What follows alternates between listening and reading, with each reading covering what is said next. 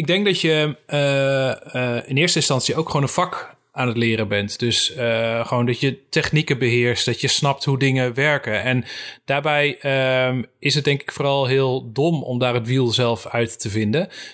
Want op het moment dat je, als je het in de vingers hebt en dan maar inderdaad met allemaal werk wat je namaakt, vervolgens kan je daar heus wel weer je eigenheid in gaan leggen. Ik denk ook van, je leert juist ook gewoon door gewoon heel veel te doen. En als je heel veel wil doen, dan is namaken wel de snelste weg. Ik denk dat je daar ontzettend veel van leert.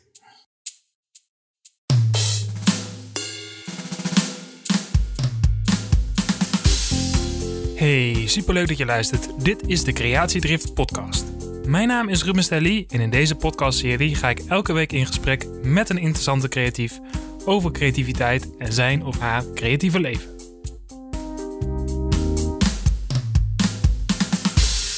Hey, welkom. We zitten weer in een mooi uurtje Creatiedrift. Super tof dat je deze podcast weer hebt aangeslingerd en heel leuk dat je luistert. Je kunt de Creatiedrift ook volgen op Instagram. Mocht je dat nog niet doen, dan kan dat uiteraard. Superleuk.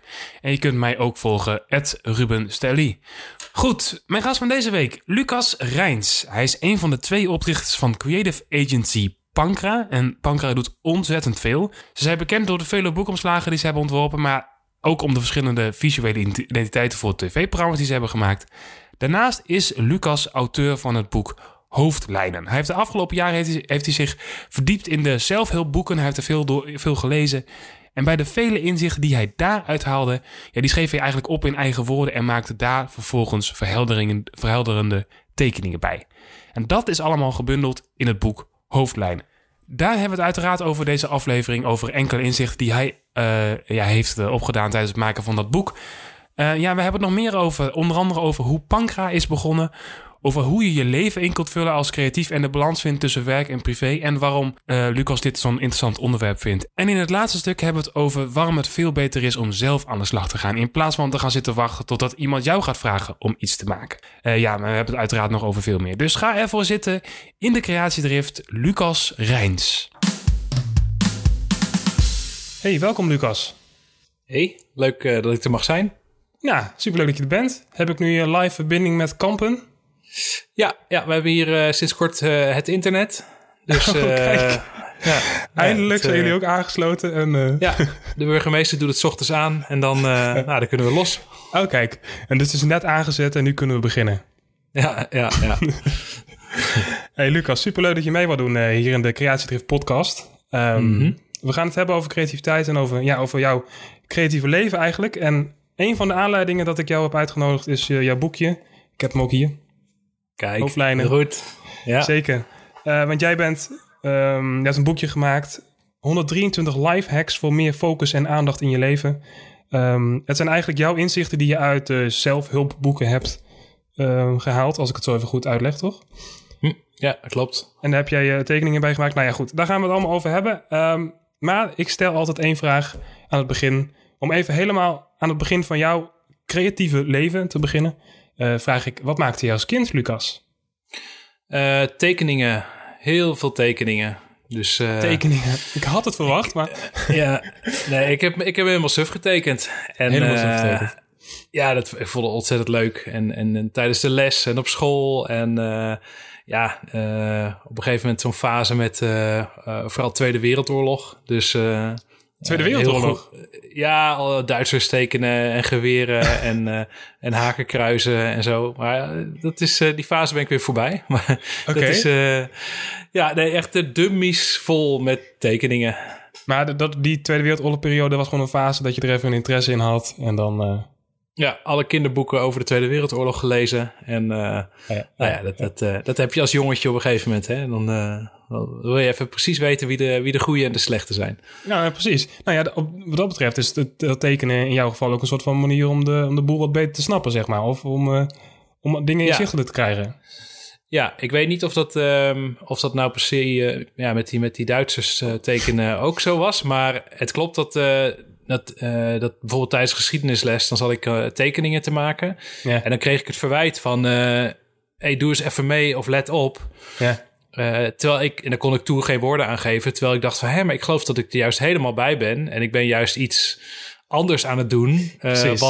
Wat niet per se heel veel denkkracht vraagt. Maar wat maakt dat ik me kan focussen op wat je allemaal aan het zeggen bent. Ja. Dus dat idee van multitasken, dat niet bestaat. Maar je kunt wel een soort van automatische taak doen, gecombineerd met iets wat je echt je denkkracht vraagt. Ja. Dus dat tekenen was wat dat betreft ook echt wel een leuke vorm om juist te focussen. Ja, precies, ja. Dus door dat tekenen kon je dingen ook snappen en kon je focussen dus.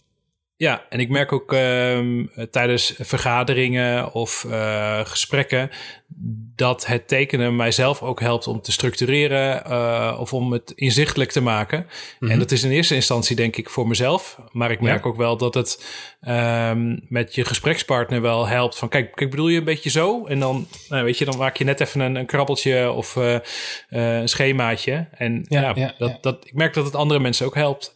Ja, dus dingen die je hoofd hebt, je kan het meteen visualiseren en dan checken of het voor jezelf klopt zoals je bedacht had. En ook meteen checken met een ander. Zo bedoel je dat? Klopt. Ja, precies. Ja. Oké, wist je al wat je wil worden? Want je bent het onderwijs ingegaan, las ik. Dus niet zozeer een creatieve kant. Nou ja, maar... Ja, ik denk dat er als je een creatief beroep zoekt, dan moet je vooral wel het onderwijs ingaan. Maar het is niet zo dat je dan inderdaad voor jezelf heel veel aan het maken bent. Maar dan ben je vooral je creativiteit maximaal aan het investeren in een volgende generatie. Ja, dat is waar. Ik heb gekozen voor het onderwijs omdat ik naar een open dag van de kunstacademie was geweest. En dat was dan net per se eentje die bij mij echt niet helemaal landde. Dat ik dacht, nou, dit is echt super vaag. Hier kan ik niks mee. Ik ga wel een vak leren. Ja. En ik combineerde het gewoon. Dus ik stond voor de klas en dan in de avonduren veranderde ik in een ontwerper. Ja. Nou, dus, je had twee levens als het ware. Ja, precies. Maar dus, zo is het ook begonnen. Jullie zijn in de avonduren, ben je gewoon autodidact, gewoon uit jezelf dingen gaan proberen, tekenen, ontwerpen, vormgeven. Ja, je vraagt van wat wilde je worden als kind? Ik wilde eerst brandweerman worden, toen soldaat. En toen uiteindelijk wilde ik dan wel iets met tekenen. Mm-hmm. Alleen ik wist dan niet zo goed wat je daar dan precies mee kon. Ja. Totdat ik voor het eerst gevraagd werd van kan je een logo tekenen voor een vriend van mijn vader, voor zijn bedrijf of zo. Mm-hmm. Dat ik dacht, gaaf. Op die manier kan je het echt toepassen en dan krijgt het een functie. Dat vond ik wel heel erg leuk. En dat is denk ik ook wat ik miste bij de kunstacademie. Die mevrouw die had zeg maar een groot paars gebatikt gewaad aan. En die zei, en het gebouw is helemaal open. En dan loop je daarheen en dan pak je materiaal en dan ga je daar weer verder. En ik dacht, dit gaat helemaal, waar gaat dit naartoe? Weet je wel? Dus ik ben in het doelgerichte van het geven van vorm. Dat vind ik echt wel heel erg tof. Dus dat het... Ja, precies. Ik kan me dat enigszins voorstellen. De kunstacademie gaat... Je snapt in eerste instantie niet per se wat het doel is of het is een... het is een losse, vrije omgeving, zeg maar. En niets van, dit is een opdracht en ga dat doen. Of zo werkt een kunstacademie ook niet. Dus, en ik heb me er dus totaal niet verder in verdiept. Dus nee, ik heb ik heb toen gedacht, ik ga lesgeven. Ik speelde in een band en daaromheen was ontzettend veel vormgeving. En dus ik heb daar gewoon heerlijk als een soort speeltuinen albumhoezen ontwerpen, t-shirts ontwerpen. Nou, dan heb je bevriende bandjes die ook wat willen. En ja, dan beland je vanzelf een beetje in die avonduren met gewoon van alles ontwerpen voor iedereen. En geboortekaartjes en trouwkaartjes en... en dat liep dan langzaam steeds verder uit de hand. Totdat ik in 2007 dan had besloten van... nu moet ik echt gaan kiezen. Mm-hmm. Om ook te voorkomen dat of mijn opdrachtgevers eronder gaan lijden... of de kinderen in mijn klas. Dus ik denk dat ik dat net op tijd voorkomen heb... dat iemand daar echt last van kreeg. Ja, precies. Maar jullie staat op jullie website of in het boek... staat dat Pankra is begonnen in 2001... Maar tot 2007 heb je de boel nog naast elkaar gedaan. Dus was je les aan het geven en in de avonduren was je aan het vormgeven. Ja, ik werkte op een gegeven moment niet alle dagen van de week. Dus die avonduren, daar kwamen steeds dagjes bij. Mm-hmm. En mijn compagnon Robert-Jan van Noord, die heeft de academie in Den Haag gedaan. En die is gewoon wel netjes overdag aan de slag gegaan. Dus, vanaf 2001 ook al? Ja, klopt. Maar wel met het idee van, wij willen later misschien...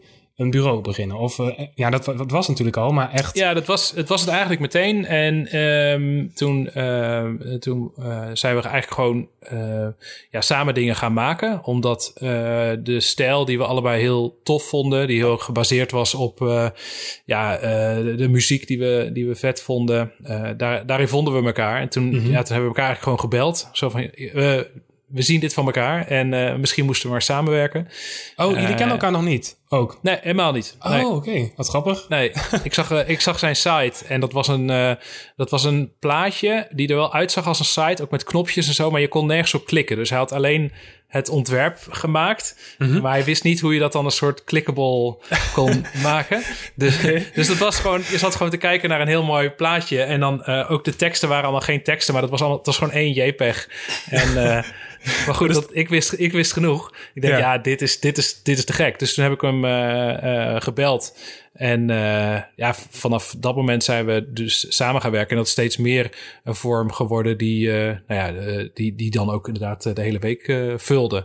Precies, en toen is een vriend van mij, die ging daar ook stage lopen. Dus die kwam daar ook bij. Dus toen waren we met z'n drietjes. Nou, die is op een gegeven moment echt weer voor zichzelf gegaan om alleen te focussen op illustratief werk. Maar dat was echt heel vet. En we hadden een studio in Seattle als groot voorbeeld. Dus we keken gewoon precies wat zij deden. En dat deden we na. Tot aan hoe hebben ze hun bureau ingedeeld. Welke boeken lezen ze. Welke poppetjes hebben ze op het plankje boven hun bureau staan. Ja. Dus dat was helemaal fantastisch. Maar jullie volgden echt hun pad, zeg maar. Van dat bureau in Seattle, zeg je. Dat was jullie voorbeeld. Ja, dus... absoluut. Dat was Asterik Studio. Oké. En dat waren twee broers, Don en Ryan Clark. En die zijn nu nog steeds bezig onder de naam Invisible Creature. Waarbij ze eigenlijk voornamelijk nog illustratief werk doen. Maar in die tijd was het ook volle bak album artwork voor gewoon de bands die wij te gek vonden. Een beetje de punkrock, emo, indie, hardcore scene. En dat was fantastisch om dat dan te volgen. En ook qua stijl was dat heel erg inspirerend. En gewoon schaamteloos alles na zitten maken. En wie beweert dat hij niet begint met namaken, die liegt. Dus wat dat betreft, dat is denk ik de manier om te beginnen. Gewoon kijken van wat doen anderen en hoe kan je het leren? Nou ja, ik vind het wel heel interessant. Dat je gewoon zo'n groot voorbeeld hebt en dat je gewoon gaat kijken, oké, hoe doen hun het? Wat kunnen we ervan leren? En gewoon ook gewoon letterlijk nadoen. Want ik denk, als jij kunstacademie... je compagnon heeft wel kunstacademie gedaan. Maar als... Dan is dat niet wat je zelfs... Dan heb je heel het gevoel van... ik moet mijn eigen pad bewandelen. Ik moet mijn eigen dingen doen. Maar jullie hadden gewoon zoiets van... Nee, dat past bij ons. Daar kunnen we heel veel van leren. Dus laten we hun gewoon... kopiëren. En dan misschien denk je niet in het bewust zo in het begin. Maar daar kunnen we in ieder geval heel veel van leren. Ik denk dat je in eerste instantie ook gewoon een vak... aan het leren bent. Dus gewoon dat je technieken beheerst, dat je snapt hoe dingen werken. En daarbij is het denk ik vooral heel dom om daar het wiel zelf uit te vinden. Want op het moment dat je, als je het in de vingers hebt en dan maar inderdaad met allemaal werk wat je namaakt, vervolgens kan je daar heus wel weer je eigenheid in gaan leggen. Ja, en, precies. Weet je, als je kijkt naar de schilders van vroeger... die hadden ook gewoon een hele club met studenten rondlopen... die gewoon hielpen om de Rembrandts een beetje in de basis neer te zetten. En dan maakte hij het af, weet je wel. Ja, dus ik denk ook van... je leert juist ook gewoon door gewoon heel veel te doen. En als je heel veel wil doen, dan is namaken wel de snelste weg. Ik denk dat je daar ontzettend veel van leert. Ja, dus als je dan gaat namaken... en je leert je vaardigheden... maar op een gegeven moment dan wordt het eigen. Dan ga je het je eigen maken. Ja, want je komt erachter wat je zelf goed kan. Precies. Dus Robert zat dan in Den Haag... en die zat echt helemaal in de typografie hoek. Ah, ja? Ik had nergens voor geleerd... dus ik deed maar wat. Maar ik heb ook wel zo mijn voorkeuren... en als je zeg maar 10 ontwerpen op een rijtje ziet... dan prik je daar wel een beetje doorheen van... doe je dat weer, hè? Precies. Dus, maar dat geeft dus ook niet. Maar dat is denk ik op een gegeven moment wel... dat je daarin gewoon je richting kiest. Ja, precies, ja. Gewoon, heel interessant. Ik heb er nooit zo over nagedacht. Nou, misschien zijn er meer creatieven die op die manier doen. Maar als je autodidact bent, is het wel een hele goede manier. Ja, om te kijken, wat zijn mijn voorbeelden? Wat kan ik ervan leren? En gewoon nadoen. Gewoon letterlijk nadoen. Ja, ik denk dat het ook... misschien dat het mij helpt dat ik dan niet het zo geleerd heb dat dat niet mag of zo. Want precies, ja. ik kan me voorstellen dat het ook heel... het is een veel minder romantisch plaatje natuurlijk. Hè? Het is natuurlijk veel gaver om te zeggen van... nou, en toen kreeg ik inspiratie... en toen heb ik gewoon bij een soort goddelijke ingeving... heb ik van alles gecreëerd en buig voor mij. Weet je wel, dat is fantastisch. Alleen, ja, ik geloof dat heel veel werk niet op die manier ontstaat. En dat het ook gewoon, gewoon meters maken is en gewoon... Nou, gewoon productie draaien.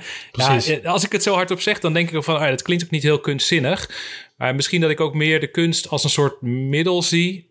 dan als een doel op zich. Ik vind het tof om het om een stijl of om skills in te zetten voor iets groters. En voor mij is hetgene wat ik maak... is niet het doel in zichzelf. En dat is natuurlijk misschien wat verschil tussen kunst...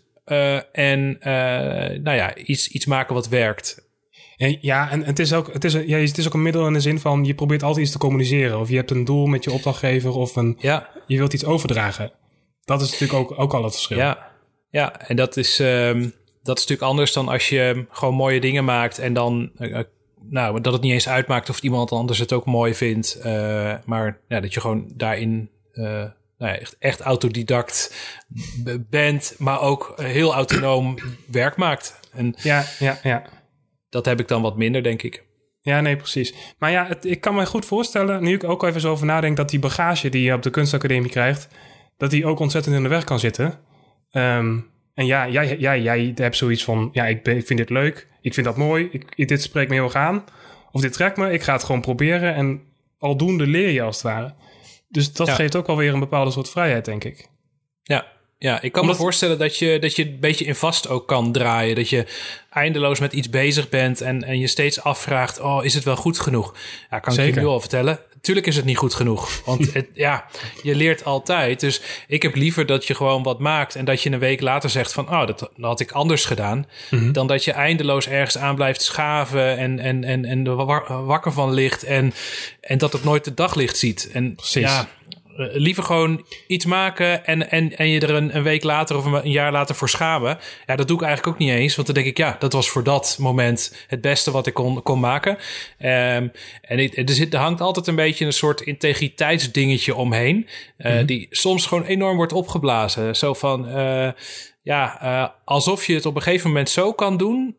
dat niemand daar kritiek meer op mag hebben... omdat het zo autonoom is. Ik vind dat ook een soort arrogantie... waarmee je jezelf wel heel belangrijk maakt. En in die zin denk ik van... we hebben allemaal gewoon nog heel veel te leren. Ik ben niet de beste ontwerper van de wereld. Ik ga het misschien ook niet worden... maar dat vind ik dus ook helemaal niet een doel... om helemaal vrij van alles... Ik denk van doe wat relaxter en ga gewoon mooie dingen maken. Want ik krijg daar gewoon heel veel energie van. Precies, die plezier die je hebt in het dingen maken. Dat is al de reden om het überhaupt te gaan doen. Ja, het schoot me net nog even iets te binnen. Jij zei van als je dan na een jaar terugkijkt op dingen die je hebt gemaakt... dat je dan misschien kan denken, dat was misschien minder. Maar dat is eigenlijk ook een soort van... dat is eigenlijk heel goed. Want dan heb je in dat jaar ook weer heel veel dingen geleerd natuurlijk. Dus dan ben je weer een paar stappen verder.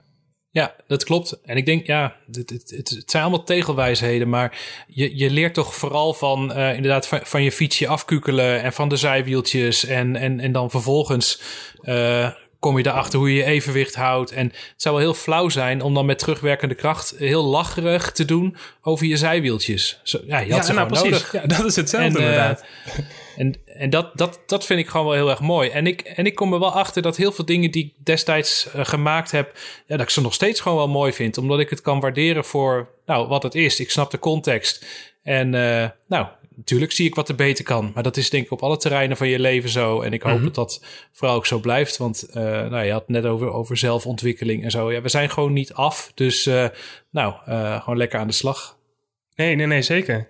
Ja, dan laten we daar even op verder gaan. Want jij bent dus de helft van Pankra. Sinds 2001 en sinds 2007 zei je fulltime.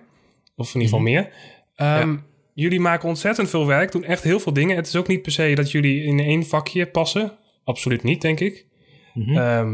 Hoe is er ooit een punt gekomen in jouw leven dat je dacht, ik wil mezelf ontwikkelen, of ik wil die zelfhulpboeken gaan lezen, of ik wil me bezighouden met persoonlijke ontwikkeling? Nou, omdat ik me eigenlijk vanaf dat ik me kan herinneren wel realiseer dat er nog een hoop aan schort. Aan mij als persoon, aan de dingen die je kan. Dat je talenten kan ontwikkelen. Dat je persoonlijk kan ontwikkelen. Gewoon in je, nou ja, gewoon werkelijk alles van je hele leven. Net zoals het je lichamelijk groeit. Zo heb je die groei ook op je, nou ja, gewoon op geestelijk gebied. Of in je hoofd, of in je verstand. Of in je ambacht. Mm-hmm. Dus ja, dat was een ontdekking die vrij vlot al gedaan was. En nou ja, dan kunnen boeken daarin helpen. Omdat je dan even kan meekijken met een ander die er al over heeft nagedacht. Ja, dus je weet van jezelf, ik wil graag blijven ontwikkelen. Ja, je zei net, het schort eraan. Of het schort aan, dat klinkt een beetje negatief misschien. Ja, maar dat bedoel ik het, denk ik. Ik denk dat ik het ook wel zo bedoel, hoor. Maar dat komt ook door mijn Calvinistische achtergrond. Dat ik gewoon wel zie van, ja, jongens, we kunnen hele leuke mensen worden. Maar ja, het perfect gaan we het niet krijgen. En dat is... ja, dus, maar dat moet je niet belemmeren om gewoon in beweging te blijven. En die spagaat, die vind ik gewoon heel interessant. Dus je kunt denken van, het is niet wat en het wordt niet wat. En daardoor niks meer doen. Of je kan toch gewoon proberen om een soort van moedig voorwaarts te gaan. En gewoon wat struikelend zo langzaam dingen te leren. En dat klinkt misschien heel zwaarmoedig. Maar zo ervaar ik dat niet. Het is ook met de gedachte van een mens moet zijn hele leven blijven leren. Of leert altijd zijn hele leven door. Dat ook. Het valt altijd wat te leren. Ja, dat geloof ik. En toen, jij zat dus helemaal in die boeken. En toen dacht je van, ja, maar wacht eens even. Ik leer hier heel veel interessante dingen uit. Maar ik pas het niet toe op mijn leven. Of als ik dat boek heb uitgelezen, leg ik hem weer weg. En dan, ja, niks. Allemaal hele wijze dingen geleerd. Mm-hmm. En je bent tekeningen ervan gaan maken. In eerste instantie op Instagram, volgens mij. Of gewoon voor jezelf. Ja, dat klopt. Ik pakte nog wel eens een boek weer uit de kast. En dan zag ik wat ik onderstreept had. En dan dacht ik, hè? Wat? Dat vind ik wel lekker van gewoon een fysiek boek. Dat je gewoon dingetjes erbij kan zetten en zo. Ja, dat deed je dus wel. Dat deed je dus wel. Gewoon aantekeningen maken in het boek en dat soort. Ja. Mm-hmm. Maar dan zag ik die aantekeningen terug. Of dingen die ik onderstreept had. En dan dacht ik soms, waar gaat dit over? En daarnaast dacht ik... ik heb hier eigenlijk helemaal niks mee gedaan. Ja. En dat maakte dat ik dacht van... ik moet daar een soort verwerkingsvorm voor verzinnen. Maar die was ook best wel voor de hand. Want hoe deed ik dat altijd al? Ja, gewoon precies. Dingen tekenen. Nou, dus toen dacht ik van... nou, ik ga dat gewoon maken. Dan heb ik en er was nog een extra punt... namelijk dat ik merkte in het ontwerpen... dat het tekenen, waar het ooit allemaal mee begon... toch wel steeds verder weer naar de achtergrond gaat. Omdat je mailtjes aan het beantwoorden bent... en offertes aan het typen. En dan vervolgens, als je iets aan het creëren bent... dat het toch al gauw achter de computer is. Mm-hmm. Dus toen dacht ik, ik wil gewoon weer vaker... echt iets tekenen. Dus nou, dat kwam dus bij elkaar. En dingen tekenen en herlezen. En een soort bundeling maken met in mijn achterhoofd... hey, misschien wordt dat dan uiteindelijk iets wat een productje kan zijn. Dus in een boekvorm. Dat was al meteen mijn idee. Mm-hmm. En ik merkte dat als ik op zo'n manier bijvoorbeeld in meetings of zo werkte... dat anderen het ook gewoon wel handig vonden. Dus ik dacht, als ik dat online doe... dan kunnen er ook nog weer meer mensen van meegenieten. Precies. Ja. Die kennis ook meteen delen. En natuurlijk langzaam bouwen aan wat misschien wel een boek zou kunnen worden. Ja, en dat duurde toen denk ik een half jaar... totdat een uitgever, Luiting Seidhoff uit Amsterdam... Mm-hmm. Vroeg van, hey, we zien wat je aan het doen bent... en wij zien daar wel een boek in. En toen is het die kant op gaan rollen. Zijn er dingen die nu in hoofdlijnen staan? Want dat gevoel kreeg ik erbij als ik er doorheen blader. Van, ja, maar Lucas die beheerst dit allemaal. Die heeft dit natuurlijk gemaakt. Dus al die dingen die hierin staan, nee, dat weet hij. Dat heeft hij toegepast in zijn leven. Dat is denk ik niet zo. Maar nee. Zijn veel van die dingen die hierin staan... heeft dat echt, heb je dat echt toegepast in je leven en heeft het effect gehad? Het boekje laat eigenlijk juist zien wat ik dus niet zo goed in de vingers heb. Want ik heb, dat allemaal onderstreept omdat het me aansprak. Of omdat ik het herken. Of omdat ik er zelf mee worstel. Dus in die zin is het een heel gênant boek. Omdat het behoorlijk autobiografisch is. Als je er doorheen bladert zie je precies waar ik mee worstel. Dus het hele idee van elke bladzijde laat zien wat Lucas kan. Ja, nee, dat is dus precies het tegenovergestelde. Precies, dat zijn allemaal dingen waar jij mee worstelt. Of dingen die je lastig vindt. Ja, dat klopt. Ja. Maar het is wel zo dat het dus wel allemaal dingen zijn waar ik dus meer over nagedacht heb. Precies. En waarin ik geprobeerd heb vormen te bedenken om daarmee aan de slag te gaan. Dus ik kan bij elke tekening die jij nu omhoog gaat houden wel zeggen hoe ik daar toch geprobeerd heb om iets in te doen. En soms lukt dat beter en soms is dat een blijvertje en soms dan verzandt dat weer. Maar het zijn zeker allemaal thema's die ik zeg maar bij de kladden heb gepakt. Alle 123. Het zijn allemaal onderliggende dingen die je toch op een of andere manier, waar je toch op een of andere manier in je leven mee bezig bent. Dus ik pak er even één dan, hè? Pagina 59. Het maakt niet uit hoe langzaam je gaat als je maar niet stopt. Ja. Nou, dat heeft te maken met wat ik net zei. Dat je soms het idee hebt dat je er niet heel veel verder mee opschiet. En dat zou kunnen maken dat je er maar mee ophoudt. Maar dat ik denk van ja, dan maar een poosje langzaam en dat er niet zoveel verandert of vooruitgang in zit. Maar ik denk dat juist dingen blijven maken bijvoorbeeld, dan kom je heus wel weer ergens. En zo niet, dan heb je in ieder geval gewoon een leuke tijd gehad. Precies. Maar is dit wat je de afgelopen tijd hebt opgestoken of was het daarvoor dat je wel snel dingen aan de kant schoof of met dingen stopte? Nou, ik merk dat mijn vrouw en ik hebben 4 kinderen en de tijd nu is veel hectischer en maakt dat ik minder tijd heb om dingetjes voor mezelf te doen. Mm-hmm. Dus dit is een fase waarin ik gewoon veel minder kan maken of doen, omdat er gewoon veel meer verantwoordelijkheden zijn die veel belangrijker zijn. Precies. En dat kan dan wel eens frustrerend zijn, omdat je ziet wat anderen bijvoorbeeld allemaal voor gave dingen maken. Of dat je weet van jezelf van als ik nou gewoon meer tijd had, dan had ik dit allemaal al kunnen doen. Dat vind ik wel een frustrerende gedachte. Ja. En dan helpt de gedachte van joh, ik ga gewoon met de ruimte die je wel hebt lekker verder. Precies. Dat is dan wel bemoedigend. En dan maar wat langzamer en wat kleinere stapjes. Maar er zijn, zoals je zegt, er zijn ook andere dingen ook belangrijk naast het maken en het creëren. Ja, dat klopt. En die dingen zijn uiteindelijk altijd belangrijker. Ik bedoel, het zijn van een goede echtgenoot of een goede vader. Die dingen zijn altijd belangrijker dan dat ik iets leuks gefotoshopt heb, onderbiedig gezegd. Dus dat... het klinkt nou alsof je je werk als een bijzaak ziet, maar... Nou ja, ik zie mijn werk zeker als iets heel belangrijks, omdat het iets is wat ik kan en waarvan ik voel mezelf verplicht om daar wat mee te doen. En ik vind het heel leuk en ik heb er heel veel plezier in. Maar als ik mijn prioriteiten op een rijtje zet, dan gaat dat meteen overboord op het moment dat ik daar mijn vrouw of mijn kinderen mee zou moeten redden of zo. Er staat niemand bij je graf te klappen van nou, wat heb je lekker gecomputerd. Dus vind dat je dat altijd moet blijven realiseren. Want het bepaalt wel heel erg hoe je week eruit ziet. En je kunt de meest waanzinnige dingen maken. Maar als dat betekent dat je te weinig tijd hebt voor mensen waar je in theorie van houdt. Dan vind ik dat toch een verkeerde keuze. Precies. Nu je dit zegt, als ik er door het boekje blader, dan viel me ook al op dat er best wel veel dingen hierover gaan. Over een balans vinden daartussen. Ja. Ik weet even niet of ik concreter kan vinden. Maar wel interessant dat je dat zegt. Van, als je altijd maar aan het computer bent of aan het ontwerpen van het vormgeven. Ja, weet je, je hebt een groot gezin. Wat is dan... Ja, je moet er gewoon een balans in zien te vinden. Dat is, dat is het belangrijkste. Ja, dat klopt. En ik geloof dat uiteindelijk als je die balans goed hebt, dan komt dat je werk ook weer ten goede. Want je legt daar, als het goed is, je ziel en zaligheid in. Mm-hmm. Nou, als je gewoon persoonlijk er een beetje een puinzooi van maakt, dan vraag ik me af of je ook je beste werk kan maken.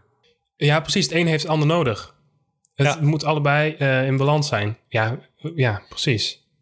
Of laat ik het omdraaien. Mensen die geweldig werk maken, maar waarvan ik dan hoor dat ze niet trouw zijn aan hun vrouw of hun kinderen hebben niet gekregen wat ze eigenlijk hadden mogen verwachten. Mm-hmm. Dan vind ik dat werk ineens ook een stuk minder leuk. Dan denk ik, ja lekker makkelijk. Hij heeft gewoon zijn tijd eigenlijk verkeerd. Ja, dan krijg ik er toch een beetje een bijsmaak bij.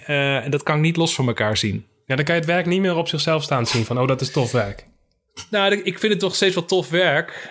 Maar het plezier, dat je er echt helemaal van kan genieten, dat is toch wel, ja, dat is dan een beetje weg. Dan krijg je toch echt een nasmaakje in mijn beleving. Ja, precies. Maar kijk je wel vaker naar het werk van collega's op die manier? Van, leeft die in balans of leeft die zoals die zou willen leven? Of is het een puinzootje, maar hij maakt wel mooi werk?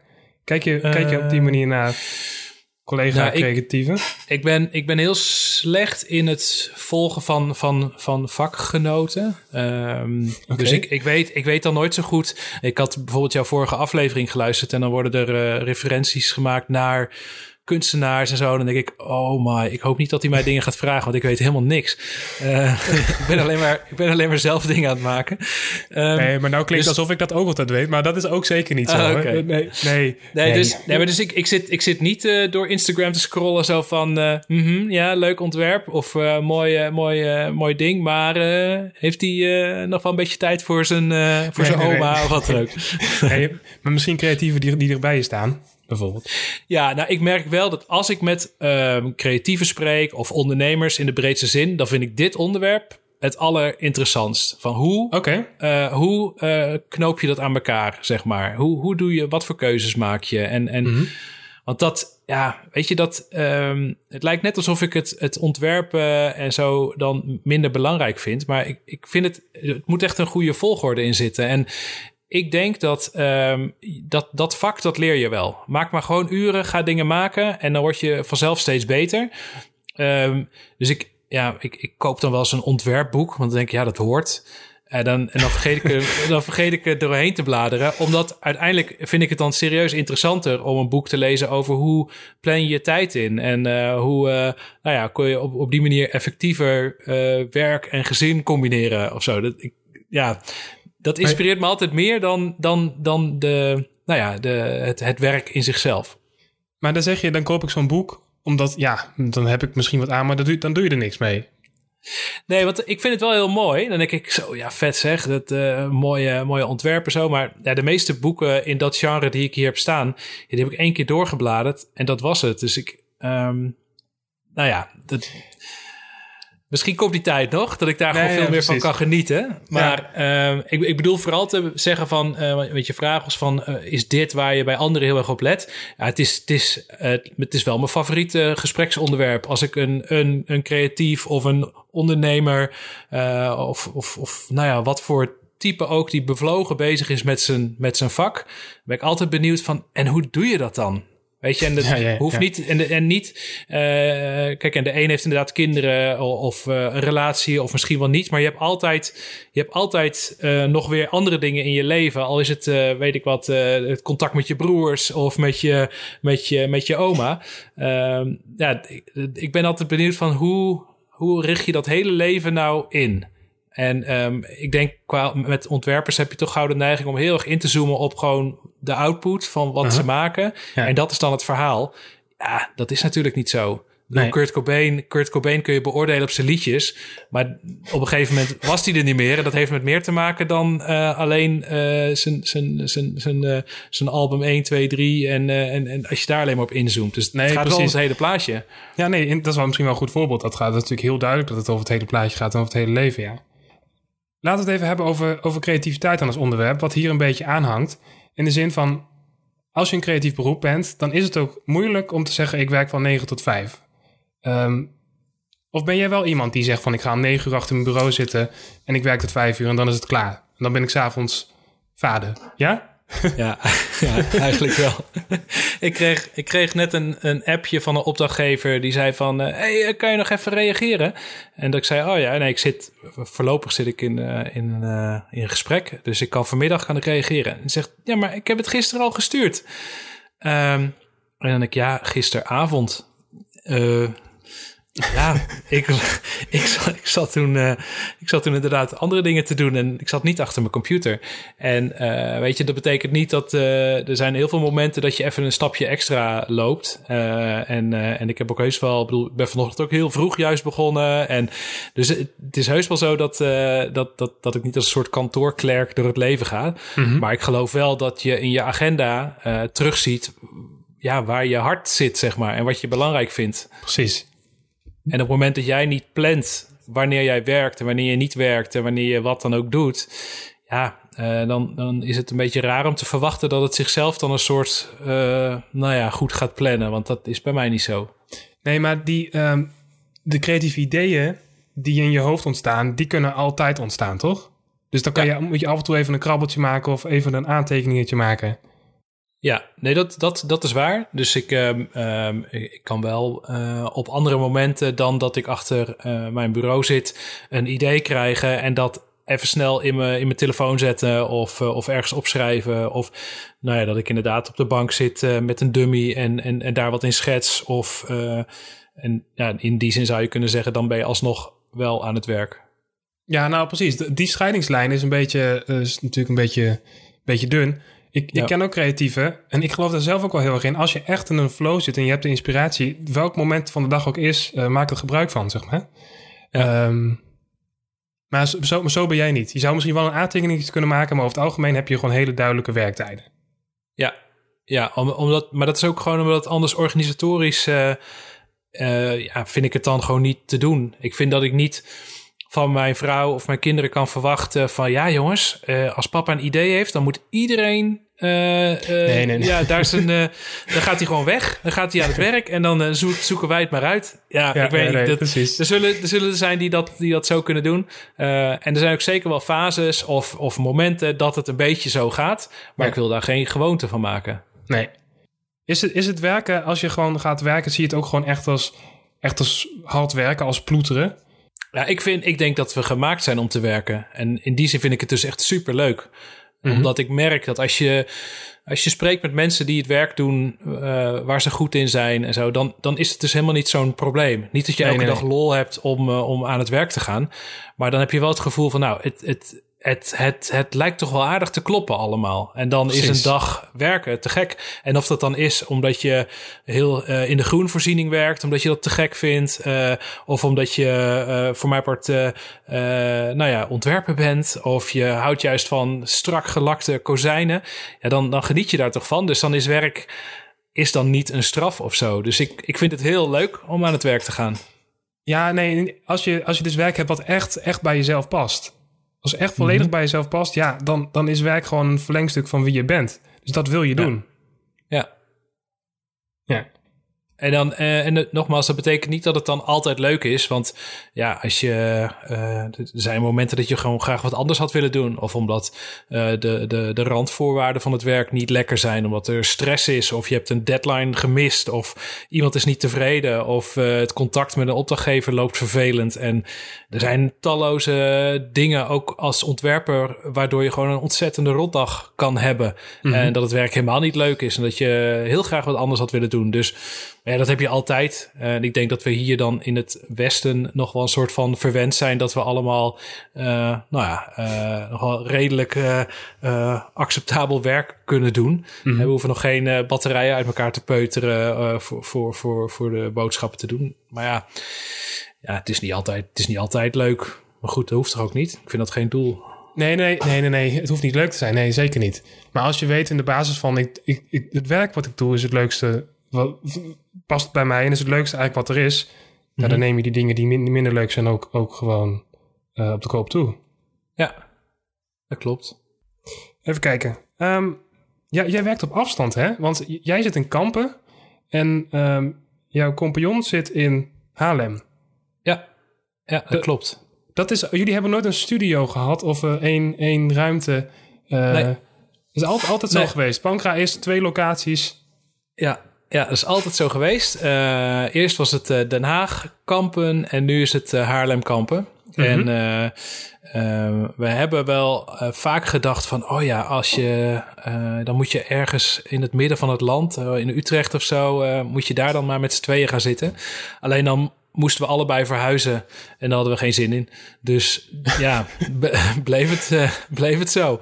En het werkt heel goed.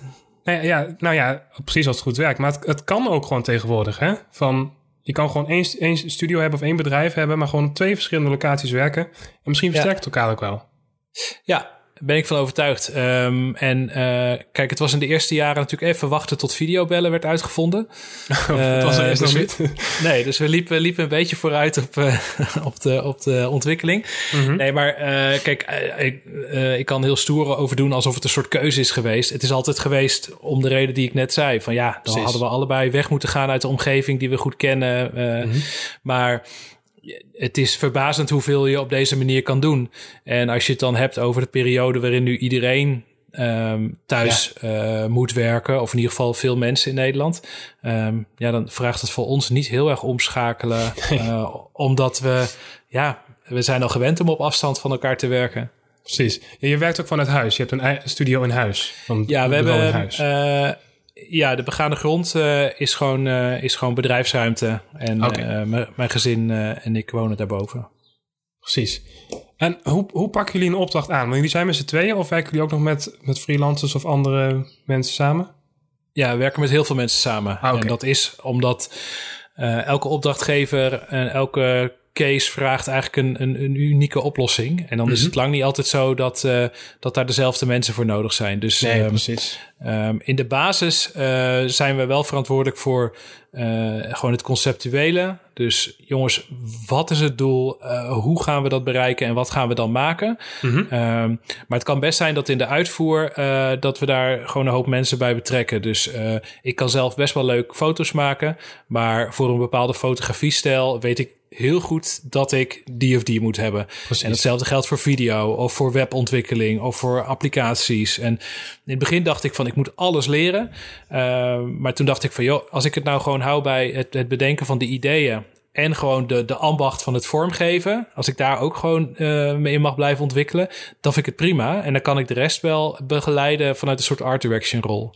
Precies, maar dat is ook jouw kracht, hè? Vanuit de ideeën of vanuit de vormgeving. Dat heb je wel ontdekt dat is wat bij jou past, toch? Ja, en dat vind ik ook echt heel erg leuk. En dan vooral als ik dan ook daar zelf gewoon nog dingen in mag blijven maken. Wat ik heel veel zie is dat... zeg maar de ontwikkeling zoals ik hem nu door heb gemaakt de laatste jaren... zie ik dat heel veel dan op een gegeven moment... de studio echt laten groeien... als in meer bureautjes erbij... meer mensen op de loonlijst. Maar dan vervolgens zelf ook echt naar een soort... manage-taakrol gaan. En ook gewoon echt niks meer ontwerpen. En dat, ik heb daarvoor wel te veel plezier... juist ook in dingen maken. Mm-hmm. Omdat dat aan het eind van de dag... toch mij het lolletje geeft. Zo van, kijk, toen heb ik dit gecreëerd... en dat. En deze sticker is door de postbode gebracht... en deze shirtjes die ruiken nog helemaal naar de verse inkt. En dat maakt wel dat ik met een grote smile hier de studio verlaat. Precies.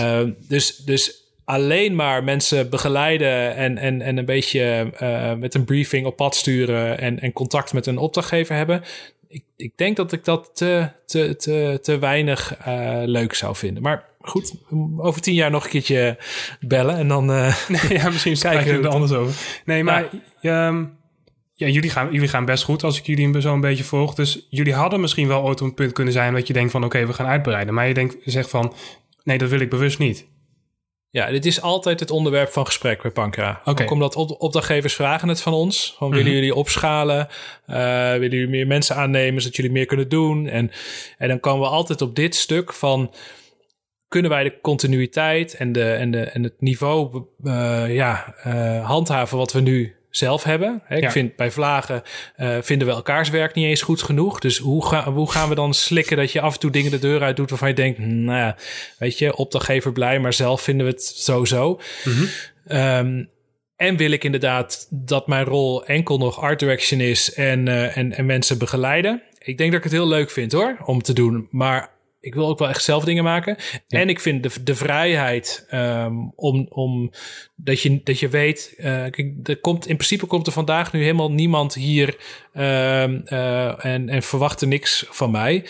En als je mensen in dienst hebt, dan die komen 's ochtends allemaal hun fiets tegen de voorgevel gooien. En dan, wat gaan we doen? Ja, precies. En ik kan nu, heb ik ook juist met mijn vrouw en met de kinderen. Ik zou, en dat gebeurt niet vaak, maar ik zou in principe nu na deze Zoom-meeting gewoon kunnen zeggen... Nou, weet je wat? Computer uit, de groeten, het is klaar zo. Ja. Die vrijheid is mij ook wel heel veel waard. En precies, als je daar dan tegen... Wat je daar tegenover ziet is dan... Ja, je zou dan meer omzet kunnen draaien... Of meer geld verdienen. Dat is heel veel omzet draaien. Dat is niet zo interessant, denk ik. Maar je zou er meer aan kunnen verdienen. Als je dat dan afzet tegen de nadelen... dan vraag ik me af of dat handig is. En helemaal nu zie ik juist de bureaus met veel mensen. Daar gaat het... Is het nu ook extra pittig. Omdat je probleem is ook groter. Precies, ja. En je houdt ook vrijheid. Want jullie doen ook wel zoveel eigen dingen, hè? Of kleine projectjes tussendoor. De wijnmok, zag ik onder andere. Jullie hebben een briefbussticker gemaakt. Nou, allemaal van dat soort... en jullie doen ook... Jullie hebben een bar ontworpen. Zeg ik dat goed? Ja. Nou, maar, maar die vrijheid hou je ook natuurlijk een beetje, hè? Om dat soort dingen te blijven doen. Ja, dat klopt. En dan hoef je niet te bedenken van... ik moet het even goed qua uren wegschrijven binnen de organisatie. Of het is zoals Google... dat je allemaal de dinsdagmiddag... mag je aan je eigen project werken. Nou, jee.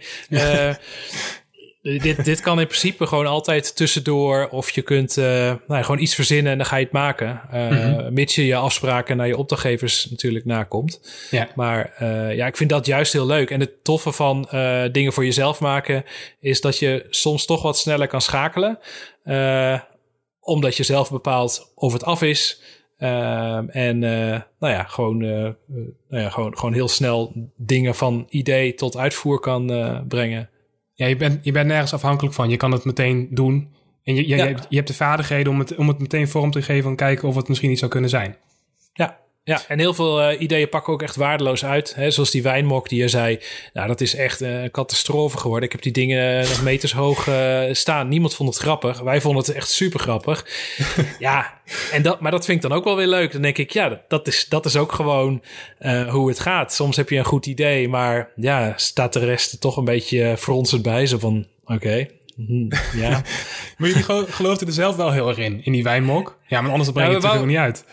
Nou, al dat soort dingen, het is omdat we zelf hem willen hebben. En dan maken we gewoon meer. Okay. Dus, dat is de reden van, dat lijkt me tof om zelf te hebben. Nou, laat ik het gaan maken. En misschien vinden anderen het ook leuk. Ja, ik keek naar de brievenbus stickers die dan er dan zijn. En die zijn altijd een beetje lelijk. Wel heel functioneel. Helemaal zo zwart. En dan met in felle kleuren. Ja, toen dacht ik wil een mooie.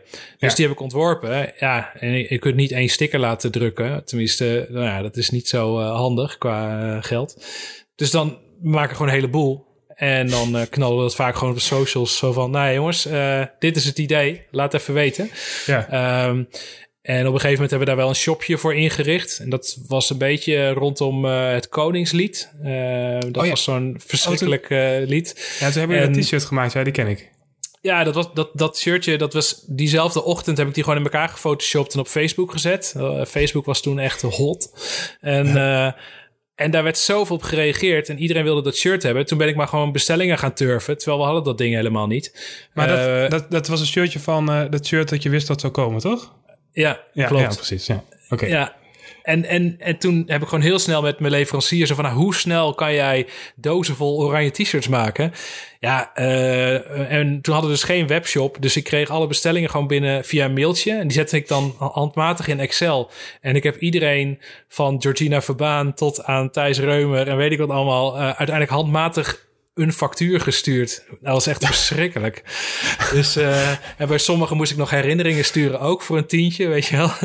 Ja, dus dat was op een gegeven moment echt dag en nacht waren we daarmee bezig om shirtjes te vouwen, in enveloppen doen en versturen. En, nou, maar dat is superleuk. En toen dachten we wel van, we moeten gewoon even een shopje maken. Dan is in ieder geval de hele, dan zijn we het overzicht hebben we dan. En dan is de betaling vooraf geregeld. En, precies. Ja, en nu, als we een ideetje hebben, kunnen we het daar heel snel gewoon inkieperen. En dan, dan landt het wel of niet. En dat maakt niet uit, want het succes is al gewoon dat het er is. Dus ja, in die zin... De succes of de plezier zit gewoon in dat je het maakt. Gewoon de lol dat je het maakt. Ja, en niet in of het nou veel verkoopt. Nee, en dat is... En ik geloof wel dat... als je gewoon dingen blijft maken, dan zit er altijd wel wat tussen wat een keertje wel breder opgepakt wordt. Ik bedoel, ik kan me niet voorstellen dat al het werk van Bach fantastisch is, van het begin tot het eind, alles wat hij gemaakt heeft. Maar ik geloof wel dat als je heel veel maakt, is de kans wel groter dat er een keer iets tussen zit wat wel breder aanslaat. En nogmaals, het is niet een doel in zichzelf, maar het is natuurlijk wel superleuk, omdat je dan veel meer mensen blij maakt met een idee waar je zelf al enthousiast over was. Precies. Dat is ook een kwestie van niet bang zijn om veel te maken. Niet bang zijn om die fouten te willen maken van... wat als dit helemaal niks wordt? Nee, vind ik echt helemaal niet erg. En dat is wel iets wat ik geleerd heb. Want wij hebben wel heel veel projecten gehad die gewoon nooit uitgerold zijn, omdat we ze dan nog net niet goed genoeg vonden. Of bijvoorbeeld een leuk filmpje over onszelf. En dat we altijd dachten, maar je kunt veel betere films maken. En terwijl ik denk van, had het gewoon lekker gedaan. Had je een leuk filmpje gehad. En vind je na een maand dat je weer wat anders moet maken. Nou, doe je dat toch? Ja, precies. Dus dat is wel iets wat ik met de jaren heb geleerd van, is iets leuk? Huppakee, gewoon eruit. En dan, Ja, dat is volgens mij ook een van de hoofdlijnen. Als iets 80% is, gooi je het eruit. En die 100% zou je misschien niet halen. Ik weet niet of ik het zo helemaal goed zeg. Ja, dat klopt inderdaad. En dat komt omdat die 100% die is super subjectief. Klopt. Want als ik ergens mijn stinkende best op doe en ik ontwerp wat, dan kan jij niet zien... Ja, je kan sowieso niet zien hoeveel tijd erin heeft gezeten. Je kan ook niet zien of het mijn beste werk is. En de grap is, misschien maak jij hetzelfde wel in een kwartiertje, omdat je getalenteerder bent of zo. Mm-hmm. Dus hoeveel procent en wanneer is het dan goed? Dat is natuurlijk best wel een vaag begrip. Mm-hmm. En ik merk wel dat je soms kan je... op wat voor in jouw beleving dan nog een soort... wat dan echt nog moet gebeuren, maar waar je maar niet uitkomt. En dat een opdrachtgever dat gewoon helemaal niet ziet. En dat daar voor jou wel heel veel tijd in zit. Ja, dan vraag ik me af van... wat is de waarde dan van dat stukje? En dat bedoel ik niet dat je half werk hoeft te leveren, hoor. En of dat je zegt van... we gaan er vandaag weer voor de volle 80% tegenaan. Maar het is wel... het is wel belangrijk om te weten hoe dat werkt. Ik merk een belangrijk onderdeel, komt dat heel erg in terug. Dat is namelijk het vegen van bladeren in de tuin. Daar dacht ik eerst altijd van, ik ga dat helemaal vegen tot alle hoekjes, helemaal alle blaadjes weg. En dan met stoffer en blik alles in die groencontainer. En nu doe ik eigenlijk altijd, gewoon als een malle er doorheen, bij elkaar vegen, klaar. En dan is het inderdaad misschien voor 80%. Maar de grap is, na een kwartier, als je het op 100% doet, ligt het er precies zo bij. Precies. Oh, yeah. Want dan waaien er weer wat blaadjes heen en weer en zo. Dus ja, ik denk dat je echt kan verliezen in details die echt, wat echt niet nodig is. En, en als je op 80% zit, dan staat een project of dan staat een ontwerp in grote lijnen al. Dus het concept of het verhaal wat je wil overdragen, dat zit er allemaal al in. Dus wat je zegt, die laatste 20% zijn de details. Ja, en ook als je het nog ziet als een soort aaneengesloten tijd dat je ergens aan werkt. Wat mij vaak helpt is om ook gewoon te stoppen na een tijd. En om het juist op een ander moment weer op te pakken. Of om wel alvast mensen te laten reageren. En laat het al wel een keertje zien. Ik weet dat met de band waarin ik speelde, heb ik niemand mee laten kijken naar het schrijven van de teksten. En vervolgens bij de release party kreeg iedereen dat boekje te zien. En was het vooral heel erg lachen om de taalfouten. Dat boeit me er dan ook weer vervolgens helemaal niet. Maar dat ik wel dacht van wat heb je er nou aan om alles helemaal af te willen maken en dan pas iets te lanceren. Ik denk dat het belangrijk is om gewoon al heel snel mensen mee te laten kijken. En dan kan je ook weer een hoop van leren. Het heeft alles te maken met hoe serieus neem je jezelf. En ik denk als je jezelf te serieus neemt, dan ga je dus alles helemaal voor jezelf houden. En dan word je daar heel rigide in. En dan ga je anderen die dat dan niet doen, die zijn dan een soort niet integer. En ja, ik ben daar wel klaar mee. Ja, nee, maar dat heb je wel gehad. Je hebt ook in zo'n fase gezeten dat je veel voor jezelf... Ja, dat zei je natuurlijk met die teksten. Ja. Nou ja, omdat je zelf... Je denkt voor jezelf te weten hoe het nog beter kan. En dat is... Weet je, het is ook niet bij alles zo. Soms is het juist superleuk om een project te hebben waar je gewoon echt bakken tijd tegen aangooit. Waarvan je weet... Ja, weet je, maakt allemaal niet uit. Mm-hmm. Dus, maar als dat je standaard manier van werken is, dan wordt het wel heel pittig. En dan ben ik... Ja. Goed. En ik ben ook heel benieuwd, gewoon puur vanuit ondernemersperspectief, hoe je dat een beetje facturabel krijgt. Want dan ben je wel heel lang bezig met iets wat, of je moet netjes voor elk uur dat je er nog weer insteekt ook weer geld krijgen. Maar precies, heel vaak is dat natuurlijk niet het geval. Ben je vooral voor jezelf bezig. Mm-hmm. Ja, maar ook als je werk laat zien, denk ik... het wordt een beetje kneedbaar. Hè? Andere mensen gaan eraan kneden of je krijgt andere invalshoeken. Dus dat kan het ook alleen maar versterken. Mm-hmm. Dat klopt. En dat betekent niet dat ik ben voor een soort democratie binnen het ontwerpen. Want dan krijg je dat iedereen zijn plasje erover gaat doen. Ja, precies, dat is afgrijzelijk. Ja, maar inderdaad, ik denk dat het ook van kwetsbaarheid spreekt. Als je durft te zeggen van ik heb dit gemaakt. Wat vind je ervan? Want ik zit soms echt wel in een soort cocon. Dat ik denk dat het heel vet is. En ik laat het iemand zien. En die herkent niet eens wat het is. Nou ja, lekker handig dan. Als je daarin door blijft gaan. Dus ik heb wel eens dat ik inderdaad wat dingen heb gemaakt. En dan laat ik het bijvoorbeeld aan de kinderen zien. Of aan mijn vrouw. Ja, die feedback, daar heb je soms meer aan dan zelf nog 6 uur er tegenaan gooien. Want op basis daarvan kan je vaak keuzes maken die maken dat het gewoon echt een goed ding wordt. Precies. Dus je moet er wel bewust mee omgaan. Niet dat iedereen er een plasje overheen gaat geven. Maar wel dat je weet van, als ik aan dit voorleg, dan kan ik waarschijnlijk wel wat uithalen. Ja, en ik denk dat dat ook alles te maken heeft met hoe begeleid je dat. Hè? Want je kunt inderdaad zeggen van, ook naar een opdrachtgever van, hier is het. Roep allemaal maar wat je ervan vindt. Ja, dan ben je denk ik ook je opdrachtgever niet goed aan het begeleiden. Dus het is ook dan zinvol om aan te geven van, ik heb dit nu gemaakt. Ik zie zelf bijvoorbeeld op deze vlakken nog wat tekortkomingen. Of ik vind het hier wat te rustig of te druk. Of dit vind ik nog niet helemaal duidelijk. Zelf zat ik te denken aan deze oplossingen. Hoe kijken jullie daar tegenaan? Dus dat je ook echt aangeeft waar je feedback wil en zo. Zodat je jezelf niet inderdaad als een soort van, ik ga op mijn rug liggen en kom maar allemaal. Ja, dat is niet handig. En ik denk dat je daar je opdrachtgever uiteindelijk ook niet mee helpt. Want die denkt, hallo, ik heb jou ingehuurd om deze keuzes te maken. Waarom moet ik nu gaan zeggen wat je moet gaan doen? Dat weet jij toch? Dus ja, dat... je geeft al een verhaal mee van, oké, hier zit ik mee, hier ben ik tegengekomen. Dit is het nu, dit ziet eruit omdat ik dit heb gekozen. En als je op die manier introduceert, dan kan iemand er een nuttig iets over zeggen. Ja, ik denk dat het dat zeker... het is meer dan de helft van een goede ontwerper zijn... is je opdrachtgevers goed begeleiden. Dus niet per se het maken van hetgeen je moet maken... maar juist goed uitleggen... jongens, waarom doen we dit ook alweer? Wat voor keuzes maken we daar dan in? En waarom ziet dit er dan zo uit? Kijk, dan heb je het ergens over. Precies. Want dan kan je ook uitleggen waarom je bepaalde kleuren hebt gebruikt. Of dat je bepaalde lettertypes hebt toegepast. Want anders krijg je toch meer van... ik weet niet, ik vind het niet zo mooi. Doe nog eens wat. Ja, dat is afschuwelijk. Ja, precies. Maar dan heb je toch op het gebied van smaak, zeg maar. En dat is misschien de neiging die heel veel opdrachtgevers misschien wel hebben. Van, ik vind het niet zo mooi.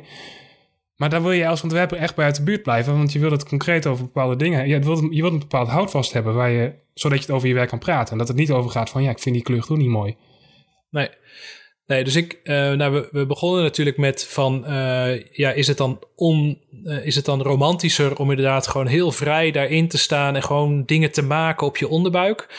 Of mag je het zo kaderen van nou, je mag gewoon dingen namaken of stijltjes ook zien als stijltjes.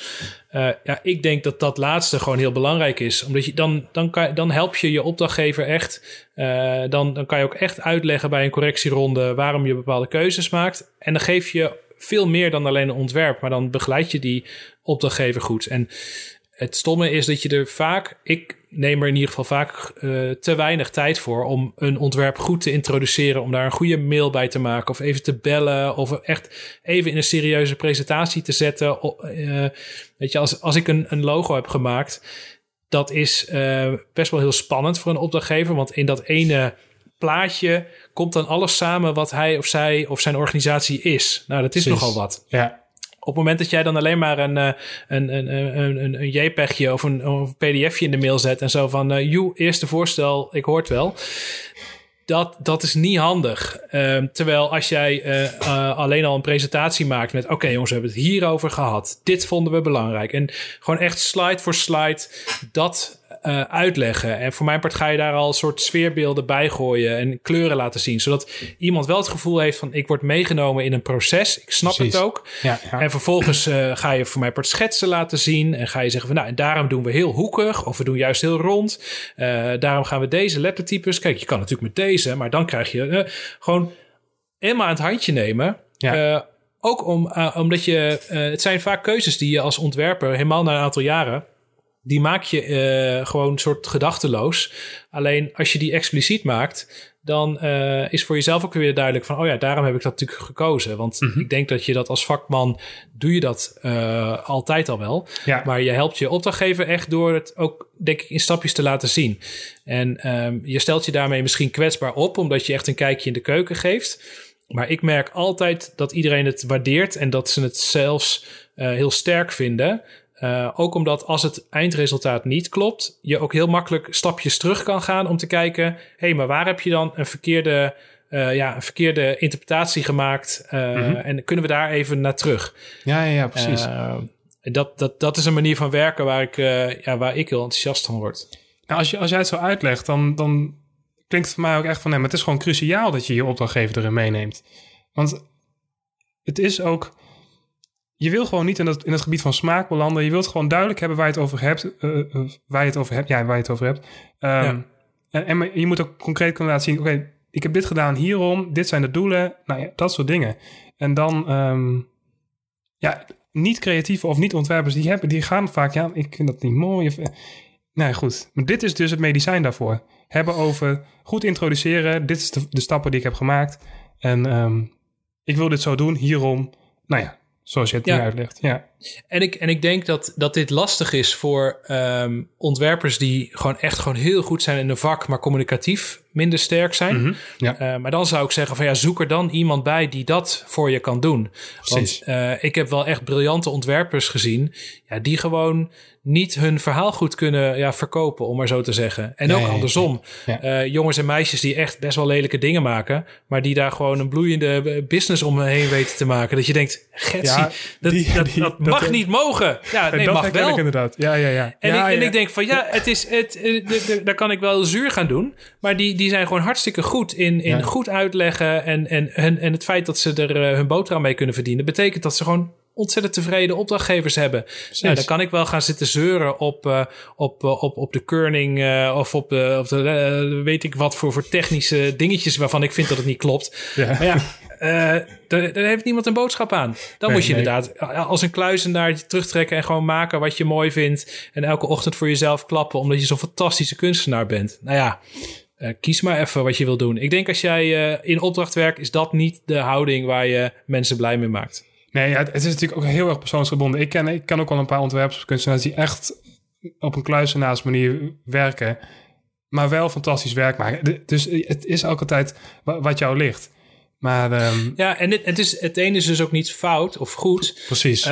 Maar je moet dingen niet door elkaar gaan halen. En ik ken situaties waarin je geneigd bent om heel gefrustreerd te raken, omdat je niet begrepen wordt in wat je hebt ontworpen. Mm-hmm. En daar gaat het dan wel een beetje mis. Want dan ga je ook de oorzaak bij de ander leggen. Zo van, ja, ze snappen me niet. En ik ben zo goed. Ja, en, ja. Maar probeer vooral te realiseren dat je het dan misschien gewoon niet goed genoeg uitgelegd hebt. Ja. En als je merkt van jezelf, ja, maar dat is iets wat ik niet kan of niet wil leren. Dat is ook goed. Mm-hmm. Maar dan moet je daarmee dealen. Want dan... En als je zegt van, ja, nou, weet je, en dan of ik kan het alleen maar als hobby doen en niet mijn boterham ermee verdienen. Als dat maar een keuze is, dan is dat toch helemaal goed. Maar Precies. Je moet niet een zure, verbitterde kluizenaar worden. Want dan vind ik dat je wel echt een fout maakt. Ja, ja. En dat, dat is gewoon interessant om ook voor jezelf te bedenken. Van, nou, waar zit mijn kracht? Wat wil ik leren? Wat wil ik niet leren? Net zoals al die skills waar ik het net over had, fotografie of programmeren. Ik heb op een gegeven moment wel bedacht van, dit wil ik niet leren. Dit zijn jongens en meisjes veel beter in. Laat maar. Precies. Maar neem jezelf in die zin niet... neem jezelf wel serieus. Maar weet ook gewoon waar het ophoudt. En ga niet dingen door elkaar halen die met verantwoordelijkheden vooral te maken hebben. Dat is het, denk ik. Ja, en weet waar je kracht zit. En waar je geïnteresseerd in bent. Dus wat je echt het allerleukste vindt. En kijk hoe je dan alle andere dingen die ook nodig zijn, hoe je daar dingen mee kan invullen. Of je andere mensen nodig hebt of niet. Of op die manier. Ja. En ik denk op het moment dat jij in je werk voor opdrachtgevers merkt van, ik kan daar mijn ei niet in kwijt. Hè, of ik kan niet op een goede manier een project, het duwtje de kant op geven waar ik het wil hebben.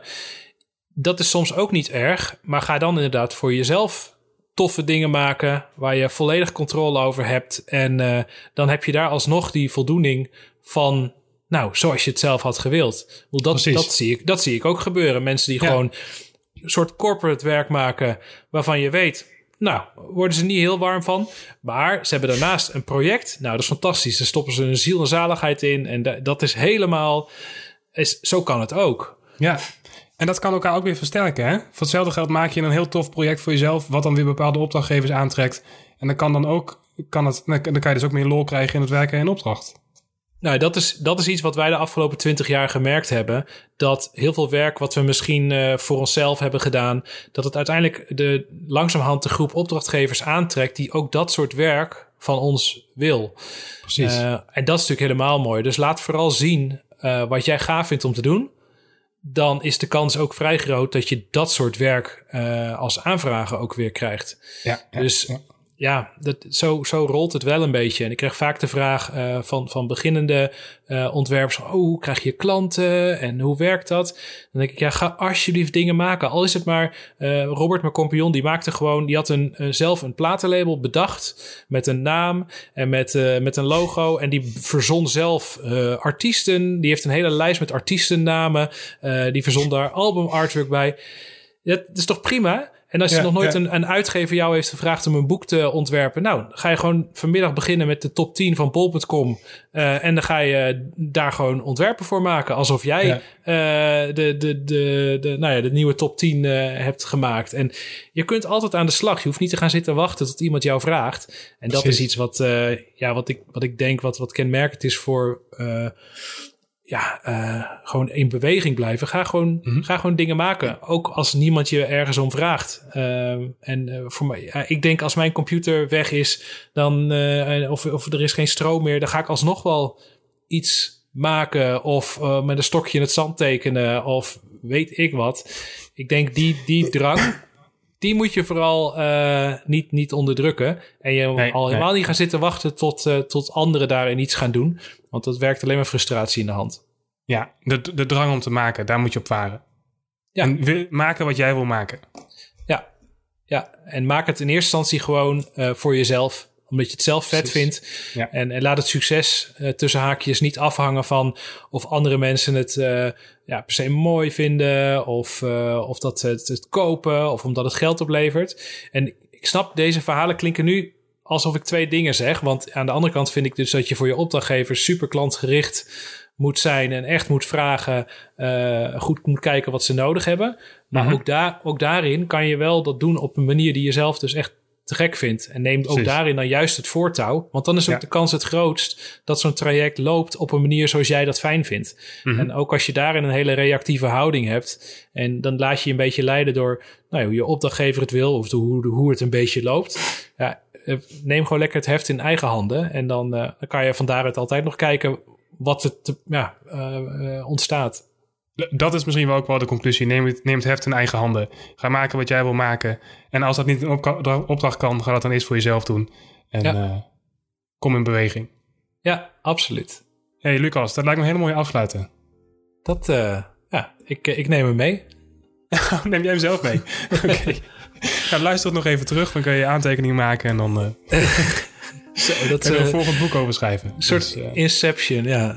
Precies. Het boek over het boek van het boek. Ja. Leuk. Hey, dankjewel Lucas voor je tijd. Hey. Jij bedankt voor je goede vragen. Ik vond het leuk. Nou, leuk. Superleuk om te horen.